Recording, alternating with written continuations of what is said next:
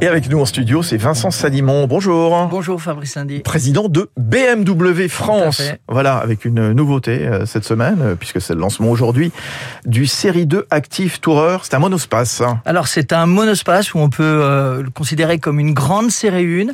Et ce qui est important, c'est que les, enfin, le, les, les, le segment de cette voiture, les compacts, représente à peu près 90% du, du marché français. Ouais.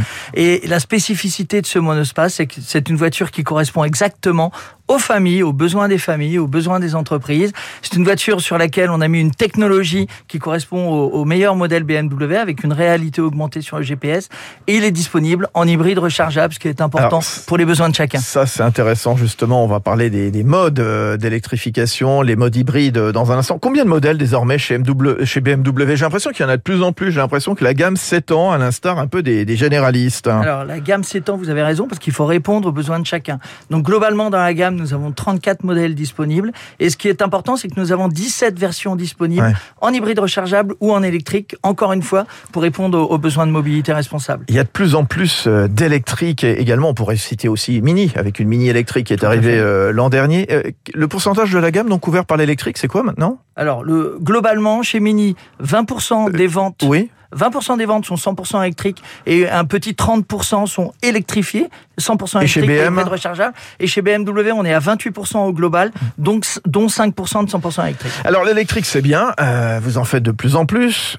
Il reste encore de la place pour les autres, manifestement. On va continuer de vendre du thermique, hein, il le faut. Alors peut-être du thermique euh, hybride euh, davantage, hein, vous le disiez il y a un instant. Il y a quand même ce, voilà, ce débat il y a la Commission européenne qui veut proscrire la vente de véhicules non électriques euh, en 2035, hein, c'est ça Berlin prenait ses distances avant-hier. Oui à l'électrique, disait le gouvernement allemand, mais gardons du thermique sous condition. L'électrification obligatoire, c'est quelque chose de souhaitable ou pas? C'est quoi votre position chez BMW, euh, Vincent Salimon? En fait, la question est est-ce que l'électrique répond à tous les usages mmh. et est-ce que les conditions aujourd'hui permettent de rouler en 100% électrique ou est-ce que dans 10 ans, 2035, les, les, les, conditions permettront de rouler en 100% électrique? Et la réponse et apparemment c'est non. Notre réponse est non. Ouais. Euh, et, et d'ailleurs, c'est pas nous qui le disons, ce sont aussi ouais. les Français parce qu'on a des études qui, qui, montrent que 50% des Français considèrent que 100% d'électrique en 2035 c'est pas possible. En revanche, 50% des Français disent aussi qu'ils sont prêts à rouler à l'électrique à partir du moment ouais. où les conditions seront là, infrastructure de recharge, Bien etc. Sûr. Oui, Deloitte, euh, qui, qui, révélait une étude, c'était avant-hier, seuls 7% de Français tentés par l'électrique lors de leur prochain achat.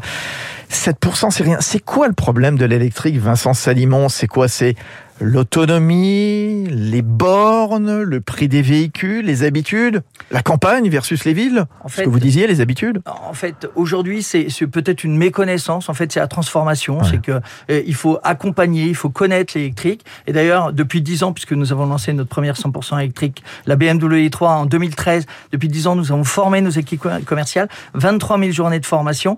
Et aujourd'hui, ce qui est important, c'est d'avoir une approche incitative sur l'électrique. Il ne faut pas forcer, il ne faut pas punir mais il faut accompagner l'électrique. Et c'est ce qu'on fait, nous, avec une technologie qui s'appelle e-Drive Zone, qui fait que 100% de nos véhicules hybrides rechargeables basculent en 100% électrique lorsqu'ils rentrent dans une zone à faible émission. Et en plus, on a un programme de fidélité qui fait que nos clients hybrides rechargeables qui roulent en 100% électrique gagnent des points de recharge gratuite sur notre réseau de, de, de recharge. Donc, euh, ce qui est important, c'est d'inciter positivement euh, nos, nos, conducteurs. Bon, en tout cas, faut les, voilà, faut, faut les, les évangéliser, ouais. les accompagner. Oh, il y, y, a quand même cette première, je trouvais très, très intéressant. Mini, quand même. Il y a des modèles historiques avec toujours, évidemment, un moteur thermique. Vous vous dites, bah, venez chez nous, on va vous retirer le moteur thermique et on va vous mettre un moteur électrique.